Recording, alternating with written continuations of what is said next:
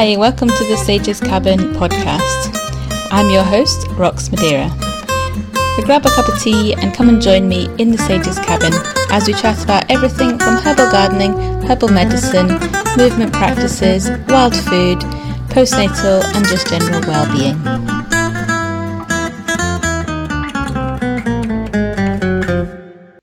Hi, and thanks for joining me this month for our podcast. I'm going to be talking with author Sarah Robinson, and we're talking all about witches, kitchen witchcraft, kitchen magic, um, about food, folklore, history, um, women's history. It's a really interesting podcast that I really enjoyed recording. So I hope you enjoy listening to it too. And as always, if you do, please like, subscribe, and share. Um, Sarah's also given us bonus material for the Patreon. So the Patreon, if you would like to sign up, you can either just support the podcast and get all the bonus material, or there's also the option to uh, subscribe um, as the membership. With the membership, we do monthly plant spirit journeys where we're going to connect with a plant and journey together with that plant. So if you want to join us there, you can head over to Patreon for and look for Wise Herbal Ways, or you can also find it on my website. So I hope you enjoyed this podcast.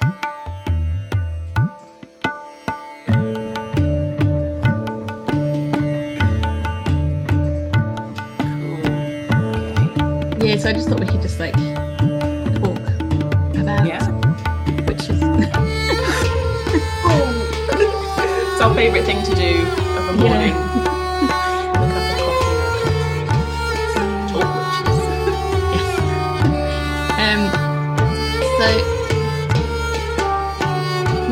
a good place to start, which is actually where I always start, is if you could just like say who you are and um, how did you how you got into the work that you're doing. Sure. Um, hello. Uh, I'm Sarah Robinson. Uh, I'm very, very honoured to be asked to be part of this lovely podcast. And uh, oh, ee. Yes, yes. um, God, sorry. I'm. I have the attention span of a a fairy, so I'm I'm off already. Um, so my name is Sarah. I am uh, the author of um, Kitchen Witch, Food, Folklore, and Fairy Tale, um, and Enchanted Journeys, and Yoga for Witches, and I've got them in a pile here so that I can remember them all, uh, and Yin Magic. um, uh, what's my story? I suppose for 10 years or so, I was a yoga teacher, and I always dreamed, since I was small, I dreamed of writing a book, and uh, at one point or another, I started crafting something that would become Yoga for Witches, which is kind of a, a bit of an exploration, I suppose, of the practice of yoga, which I love, but is not my native practice. So I wanted to kind of explain the beauty of yoga as a, a respect respectful practitioner of it, um, but then also what is my kind of native practice of Wicca and paganism and kind of uh, not exactly merging together the practices of East and West, but looking at them separately and enjoying the connections and the commonalities between them and, and perhaps creating something for ourselves. Um, and I suppose that choice of, of starting to explore my own culture of the West led into more of my folkloric books like Kitchen Witch and future projects that are on their way are much more uh, native to me and celebrating the stories of of the land I'm on, which is really nice. And uh, so yeah, slowly, slowly, I became an author instead of a yoga teacher. Although I do still do a, a tiny bit of yoga teaching. Um, and here I am. That's great. I love that. I'm looking. That sounds good. New book, more books in the works. Um, Always I- more books in the works. Yeah, it's. Uh, I think once you start writing one and you, you know you gather up all research, there's all sorts of wonderful things that don't really fit into the book you're writing, but you're like, okay, I'm going to put this in a pile for the next one or the next one after that. So once you start, it's just it's a it's a rabbit hole that that I'm honoured to to be wandering down. So so that's fun. That's exciting. I actually also, uh, when I was a child, used to dream about writing books, and I used to like make mini, tiny little books, and I'd like used to write little stories, usually about squirrels, was what they were about, and I'd walk around with these little books, and had like a whole space on the bookshelf with these tiny minute books. I love that. I used to make tiny like sweets and things out of like old bits of like polo mint wrappers and things. So I used to something about tiny things when you're little, like, tiny things.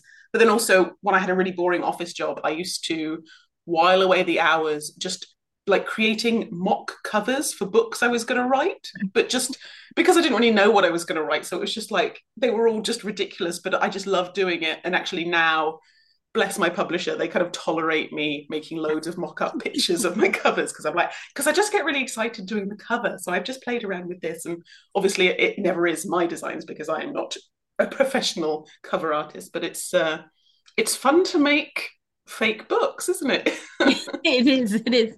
Maybe one day I'll eventually make one too. I'm sure. I'm sure you will. I think it must say something about us that we just like. It's like a little form of manifestation. Like we're just making these little little books that will one day one day be. Real yeah. So i have um yeah i have i think all of your books apart from the yin magic one. Um i'm just having a look i've just been reading the the kitchen witch one. Um got it here. such a pretty cover.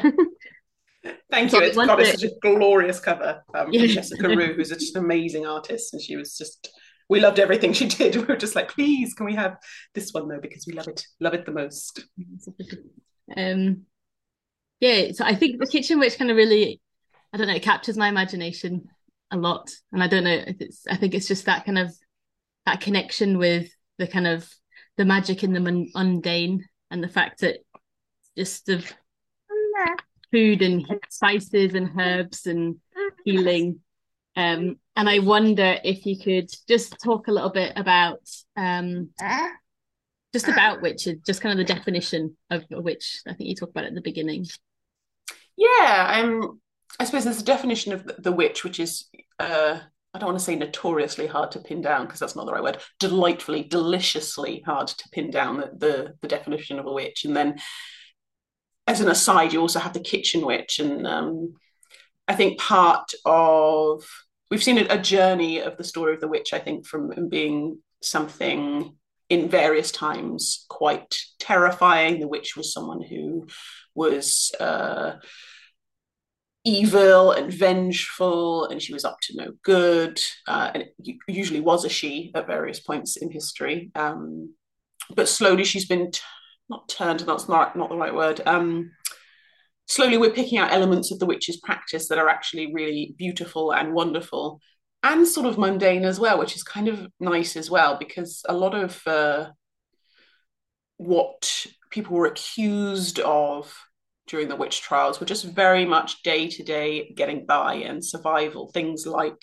foraging for herbs in the woodland, things like creating charms and balms and tinctures. This was just survival and doing the best that they could without uh, access to, to hospitals and, and doctors and things. So, taking some of the more positive elements of the witch's story offers us today images such as the kitchen witch, which is a a modern word, but based on a very long history of magic in in food, in herbs, in spices, and a kind of a sacredness around those things. So Kitchen Witch is a real celebration, I think, of, of some of the some of the most positive aspects, I suppose, of our magical history. And for our ancestors, you know, life was magical, not in the way we think of it today, but kind of magical in the sense that there was these realms of the unexplained.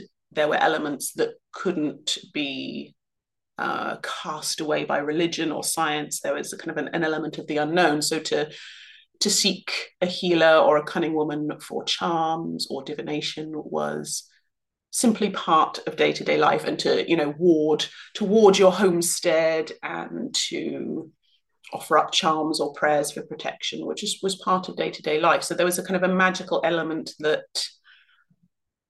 offers hope i suppose and comfort and a sense of understanding that in times we have lost, but I think a lot of people are, are, are, drawn back to the witch and the kitchen witch because of some of those elements that really were hugely beneficial, which is why why they did them in the first place. You know, witches weren't wasting their time. You know, they uh, they were practical people, so they were doing stuff they had to do. They did stuff that had real benefits, and um, to see the value in that, I think it is really nice. And uh, I think I have sort of not answered your question, but I used the word witch and kitchen witch a couple of times, so you know somewhere somewhere in there might be an answer. I think. I think that I mean I think you're right. Like people, they wouldn't be doing just kind of like things for the sake of it because people were a lot more busy in those days. I mean, you know, everything took a lot longer. You had you'd have to make everything. You know, you can just go down to the shop and just go and buy. I don't know, go to the supermarket and buy everything in one place. Even, um, you know. So I mean, when I listen to my um husband's mom talking about like when she was young living in her village and they were like making their shoes and making their clothes and making their uh, going and collecting all the food you know harvesting everything and collecting water down the road. You wouldn't have time to be you know i don't think sitting around being like kind of woo woo, you know? Yeah it was it was very much the stuff of life. It was you know things were brewing in the cauldron because people needed to be fed and uh, you know, divination was explored because people really wanted some comfort or some knowledge about, you know, whether they were going to survive the winter or whether they were going to have a baby or whether the health of their family was ensured. So this was all very, um, very much about survival and finding hope to to navigate pathways. Um, so yeah, it was it was important stuff, and I think that is true of a lot of the kitchen witch work any kind of feeding of any kind literally making breakfast for your family in the morning is powerful and sacred and a you know a great way to just you know to see how again a lot of women i know it's not only women but a lot of it falls to us to to make sure our families are nourished and looked after and fed and and healed in various ways, whether that's uh, you know putting a, a, plaster on a wound or giving a tea if someone has a cold. So it's all important and sacred stuff that has absolutely been uh, minimized in like the strongest possible way. Like it's just it's almost. Um, Oh, it reminds me of. I know you had Max Dashu on a couple of weeks ago, I think, and it's everything she says about suppressed histories, that kind of all this wonderful stuff that women just did in the background. They just got on with it because it had to be done. So they brewed the the drinks, they made the food, they healed people because somebody had to do it. Somebody had to get their hands dirty and birth the kids and lay out the dead and uh, super important stuff from you know everything from the the breakfast table in the morning to the serious life and death stuff and they were doing it all and uh, they've just everyone just suppressed that and sort of ignored it and it's oh the work of carers is not particularly important and it's like oh. it's it's easy to get frustrated with it all. Yeah yeah. Yeah suddenly it's not yeah it's not a thing anymore. I'm wondering um so so obviously like it's kind of the whole kind of mundane thing but how do you how do you infuse that with magic like nowadays? How would you make what you're doing like you're making breakfast or something into like a magical act? Again we're in a real luxurious place i suppose right now where we can we can use some of these elements with without any well i say without any fear of persecution. That's obviously not true in every country but for us generally in the west we can be reasonably comfortable um, bringing out a little bit of our witchy ways um, so all, all of the stuff I do is, is very simple, and to some it might not seem like witchcraft at all, and to some some other people, I'm sure it's uh, total witchcraft. Um, but simple things like bringing um, herbs and spices into my coffee. So I always crush a cardamom pod into my coffee in the morning, uh, which is one of my favorite things to do. Um, or even just when I'm baking, if I'm using things uh, like cinnamon and spices, it's the idea of raising warmth and comfort, which is something you can kind of you can enjoy doing that and knowing what the cinnamon might symbolize, but you don't have to. You just make cookies and they can just be delicious, and that's fine. Um, so it's part of just mindful intention, I suppose, which uh, ties nicely back into the yoga stuff. But uh, having that intention can be it can be really nice. It can help you feel connected to what you're making and what you're doing and that your time in the kitchen is a choice. It's a celebration and it's something uh, in the modern world we can choose to be in the kitchen if we want to but also we could order a takeaway which is a magic of its own kind that we can you know just get someone to deliver delicious food to us. So it's it's bringing in the magic we want to bring in and and celebrating how we wish to celebrate. So if we celebrate seasons or occasions, and it's uh, it's the magic of having a choice, I suppose, which is is the most wonderful thing about modern day and, and bringing in just little little bits, little practices, little charms, little little memories of things perhaps our ancestors once did, and uh, and that is is magical and comforting and, and kind of uh, great for fostering a little a little hope that some of these these skills and these memories have endured just despite everything despite it all. We've still we've still got some of those um, practices to draw from which is special. I think, I think that's probably that kind of shows how important it is. And I think these practices are the, like the same across country well not maybe not exactly the same but like quite similar across different countries and cultures. Like you see the um the evil eye like uh pendants and i think is it is it puppets? Is that what the puppets were for? I saw i think was that we were talking about in your book i can't remember now and he said that the puppets people had found them buried in the chimneys and things. Yeah so here in the here in the west country you'll find poppets in chimneys. Um i know um since ancient times. I, I know in uh, ancient Greece, I think the the colossi, the, the little the little icons and things. So we've been through cultures. You'll find little little poppets of some kind or kind, some kind of symbol to represent people, um, and and either good wishes for those people um, or distinctly not good wishes for those people, uh, depending on the practice. But um, these little things they carry through, and and every now and then we'll find a little a little doll stuck up a chimney somewhere in Somerset or um, a charm. There's um, there was an onion one time that fell out of a, a, pub chimney not too far from here, and it was kind of stuck with nails as a kind of warding for witches to stop them crossing the threshold of the of the chimney. But it's just so so kind of nice when these things appear because it's it's a reminder um, and something that they people just a normal person could do to help in their mind protect themselves, maybe feel a little safer. Um, so yeah, it's kind of lovely.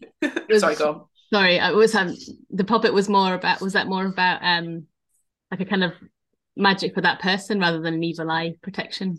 Am I remembering? Um, so poppets as sympathetic magic um, were often used to represent a person, and then kind of what you might do do to that puppet was indicative of what kind of what you wanted to, to go on. So um, you might have uh, in ancient Greco-Roman times, you had the little models on family altars. So it might be to represent the family, and then you would offer to the goddesses or light candles as a, a protection to seek protection for this this little family of poppets and your your family.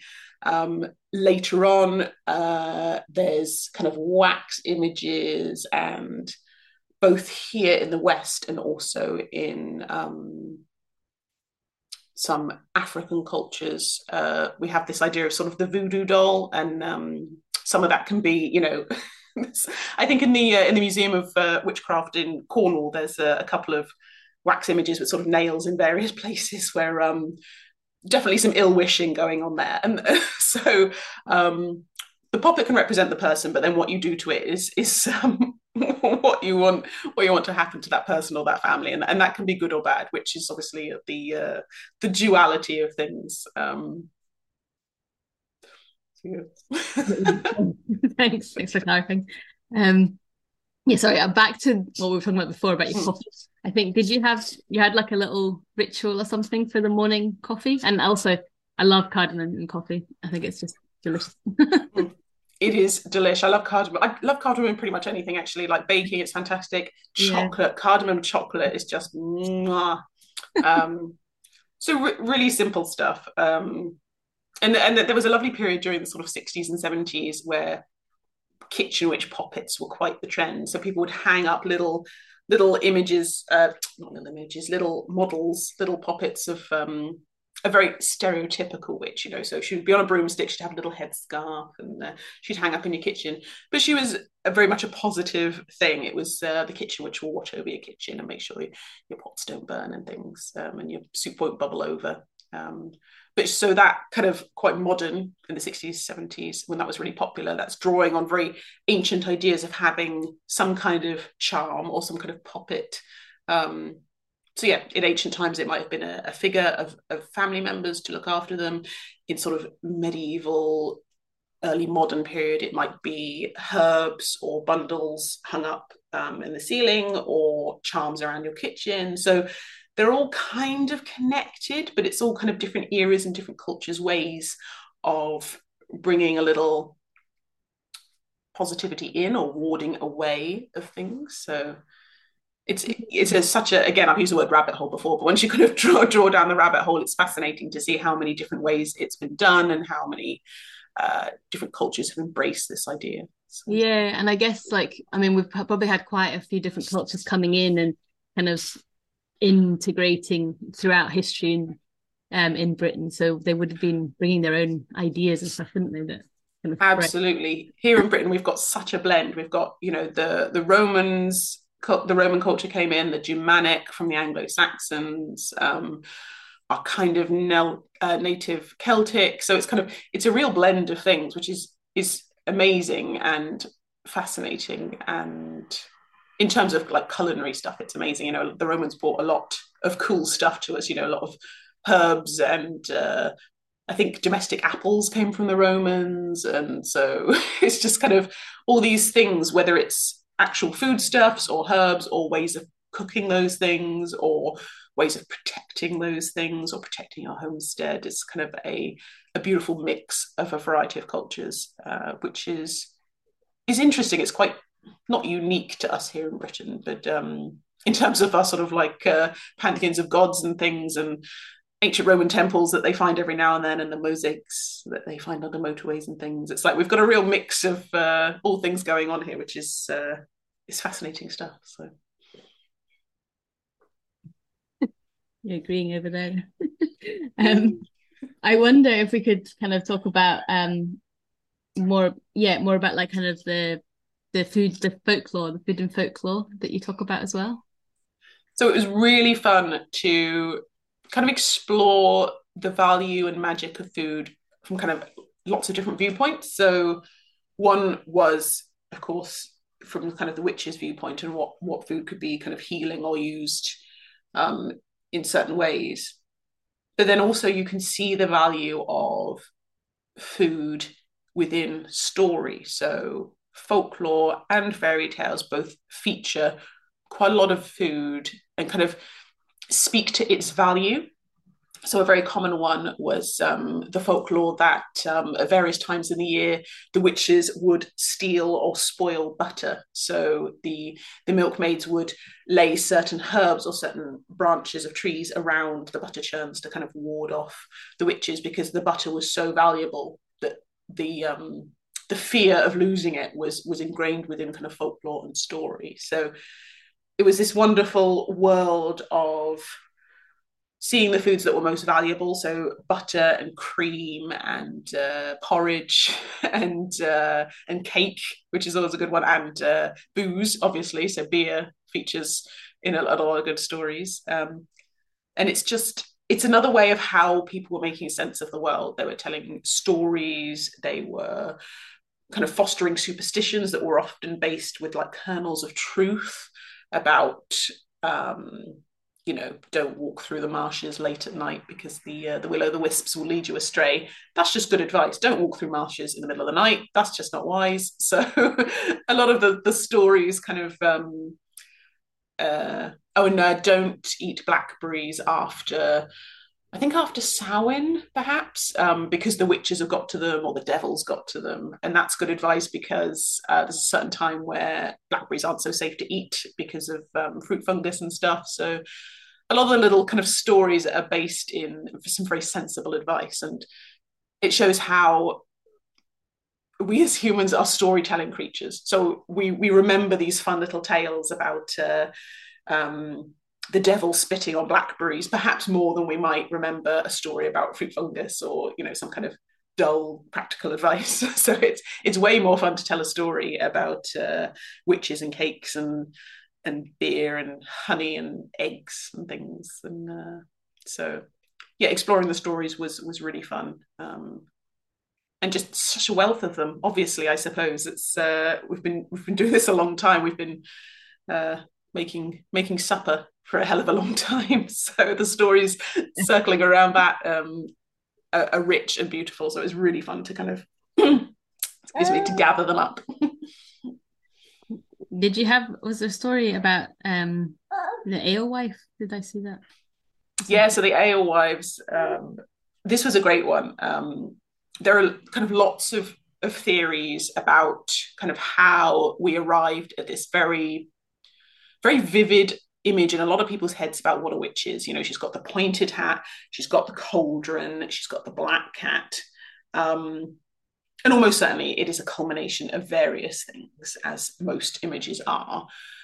But the alewife certainly played an interesting part in that um, for lots of reasons. Firstly, for a long time, beer was considered kind of a manly thing. You know, men with a beer and you know men overseeing beer brewing is uh, for a long time been kind of a stereotype.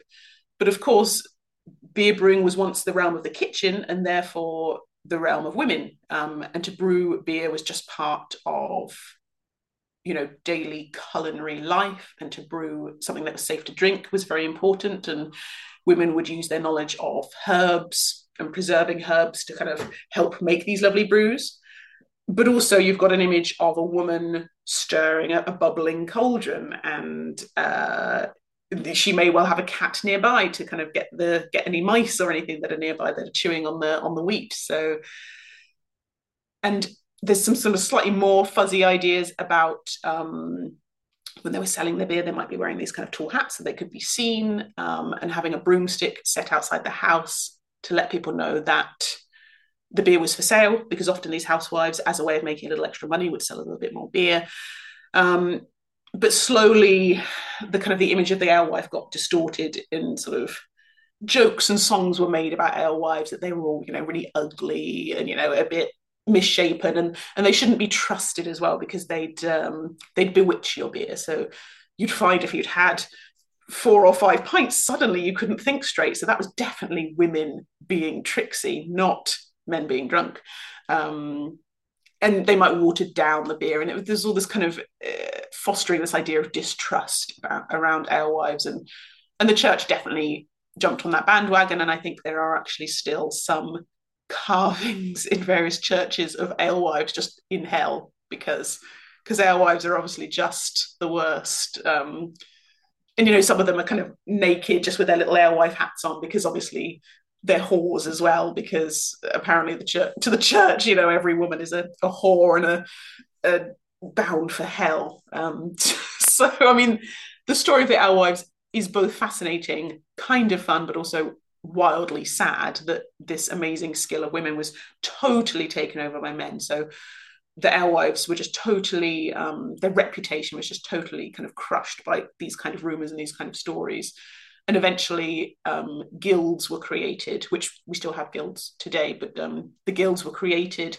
for brewers and craftspeople, but specifically for men. So women were just kind of pushed away from from a craft that they essentially created and were really proficient in. Um, the tables are turning a little bit now, which is good. But uh, yeah, the story of the alewives is is is really fun uh, in terms of food history and also in terms of kind of a kind of there's whispers of witch history in there as well because it is a group of women that were kind of demonized literally by the by the church and there are definitely elements of the witch in there. So it's a fun story. So the alewives is a, a fascinating one.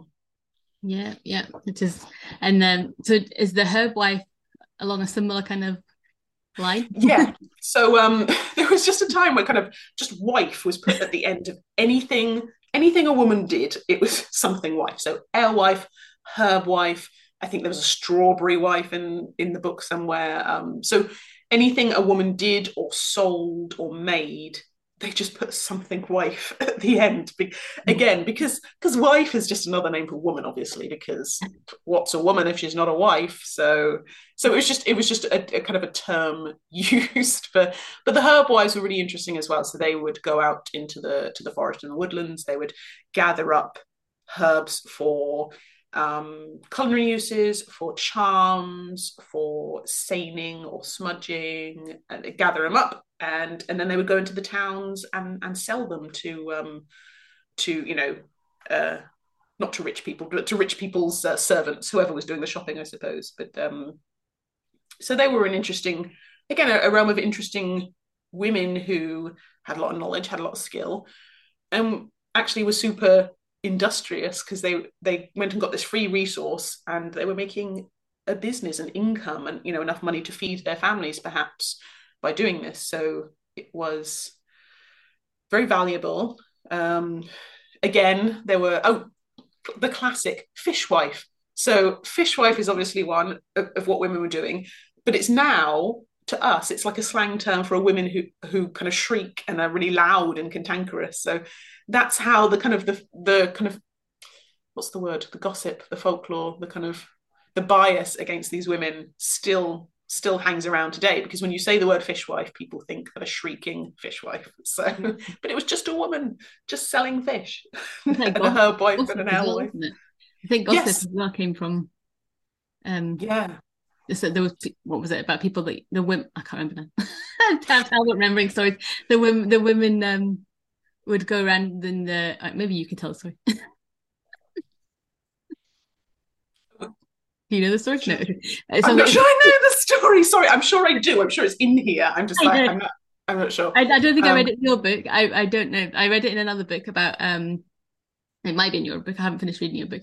Um, but it was the women who I think it was when they had when people get given birth, all the women all would gather and to kind of support the woman who is giving birth, mm-hmm. um, and then eventually, and they got they were known as gossips, I think, and then eventually that became like a kind of you know yes. backward women gossip. Sorry, I'm with you now. Yes, I think I forget. I can't remember where the book is, but I've got a book called Gossip from the Forest by Sara Maitland, oh. which is amazing.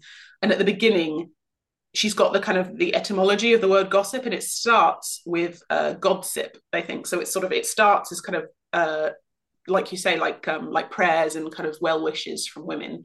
And again it's that word that's turned into you know these things that have been suppressed like oh fishwives oh gossip oh old wives tales you know. Yeah. it, it's kind of grouped into this this thing to be dismissed and to be belittled um, which is kind of frustrating because um, a lot of that stuff is, um, yeah, a lot of that gossip in the beginning would have been something for positive use. A lot of the old wives' tales were words of wisdom from old women, which is valuable.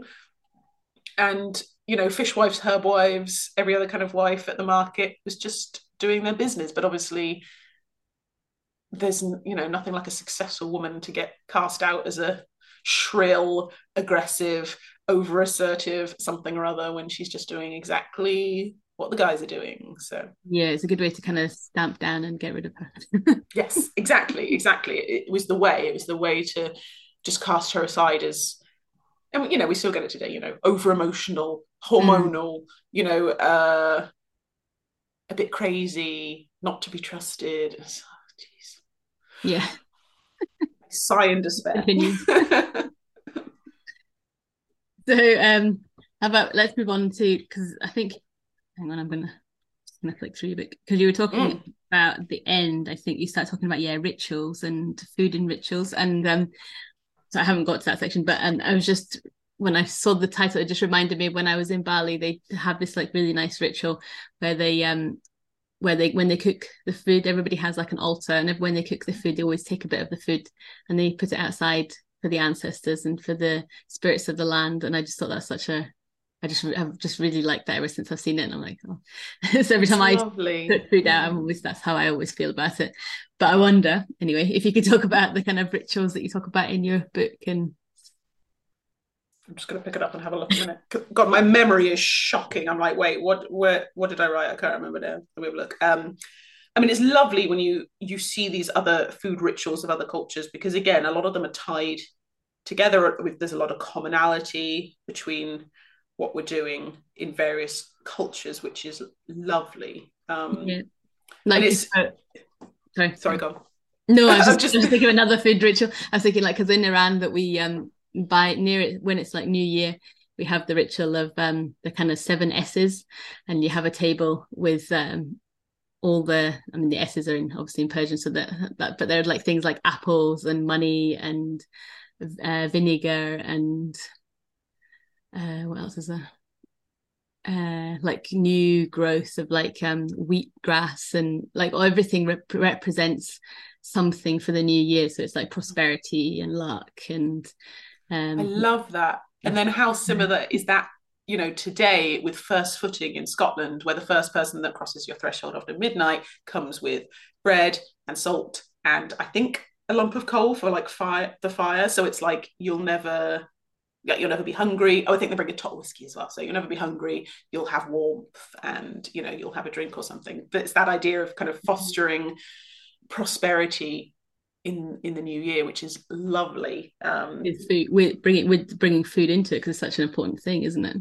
Well, exactly, and you know, it's just so valuable, and I think t- to some extent we have lost that a, li- a little bit. You know, in the last fifty years or so, we've had an abundance of food that we've just never seen before, so we forget how lucky we are to to never really be for most of us we'll never truly be hungry we'll never truly starve because the, you know there is an abundance of food and um, the idea of you know offering a little bit of food to the ancestors, to the earth, um, or to the fairies or the fae folk. You might do that too, and that just runs all the way through. Even this, I can show my age now, but you know, like in those kind of gangster films in America where they kind of like pour a little bit of whiskey onto the earth for their homies. Um, even that, you know, it's that idea of remembering people past, and you know, folklore isn't you know it, it is always growing. So we kind of think of it as being kind of things in the past but actually we are creating new folklore every day. So those li- just tiny little rituals you know nothing particularly showy or fancy but just lovely little things like on in the new year to to bless the the new year or to to move forward with hope and to to remember the year that's passed or the people that have passed. Um, so those simple rituals at special times are beautiful and yeah do often involve food or drink because that is you know it's the stuff the stuff of everything. It's the stuff of life. It's the stuff of our social connections. It's the stuff of our families our ancestors our memories. So the part food plays in those rituals is um you know it can't be under underestimated. It's it's it's a, such a huge part. And you know our rituals of birthdays and christmas and easter now it's uh, we expect to have a cake or a Christmas pudding or a chocolate egg. So those they're tied up so much within our our expectations of these things that um yeah the rituals are still there but just maybe a slightly softer and maybe we don't notice them as much as we once did. Um mm, yeah. but they're still there so that's good. Yeah. I wonder if that will if that will change as things change um, I'm sure they will. You know, things change just all the time, but there are mm. threads. I think there are threads that run through, which makes it so fun to to look back at things. So, um, you know, Christmas has, uh, for the most part, always been a time of kind of gathering together, gathering together people you care about. Usually, something connected to charity work or a little bit of altruism was involved there too, uh, and being kind of grateful for the for the things that you had and feasting. Feasting was always, you know, a big part of it. So the, there are elements that will run through, and then kind of specific things change, like um, kind of new things that come in, I suppose. And I can't really think of an example now, but um, like baby showers. That's a new sort of ritual that people do, isn't it? So baby showers. Uh, Father's Day, I suppose that's relatively new. Um, I imagine yes. baby showers would have been slightly different you know, I imagine there'd be something that people would have done to celebrate the baby. There would have been something like all the all the healers and the women of the village would have come come to the, to the new mother, yeah, and they would have bought they would have bought food and blankets and things, wouldn't they? So actually, you're right. I bet there was some ancient equivalent of a baby shower. Um, mm-hmm.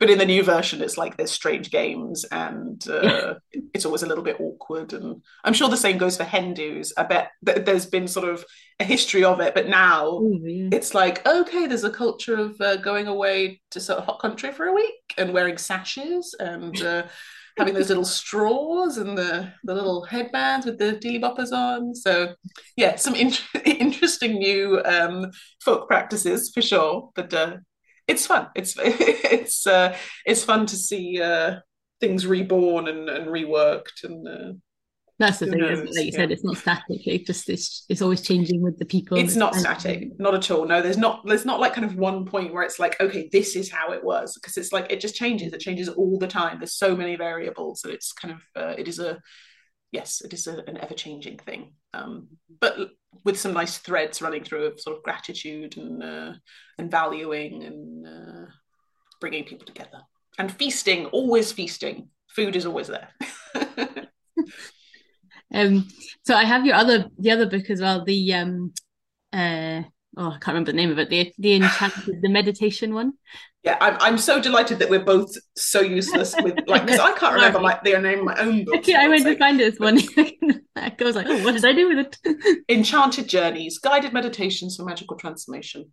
Yes. there we go. Although you can't really see it light but uh, yeah this is my newest one but um enchanted journeys and yin magic were both kind of drawn from remnants of yoga for witches that kind of ended up as I spoke about earlier, where you kind of you start writing one book and you end up with like threads of other books. But um, I liked Enchanted Journeys because it was kind of I, I, do a lot of meditations. I have a lot of meditations online, um, and these are kind of just the scripts of those meditations so that other people can use them as a resource. But it is kind of for me, guided meditation is just kind of story time and kind of you know again kind of based on older practices of sort of journeying to to other places um, and to, with other ideas and and uh, drawing a few ideas of kind of deities and and the natural world and things. But uh, to tell a story to help guide people to to slightly different places i think is is is fun. And uh, yeah speaks to the the storyteller in me i guess yeah, yeah, I used uh, I used it for one of our women's circles. Um, the one about the healers, it was really nice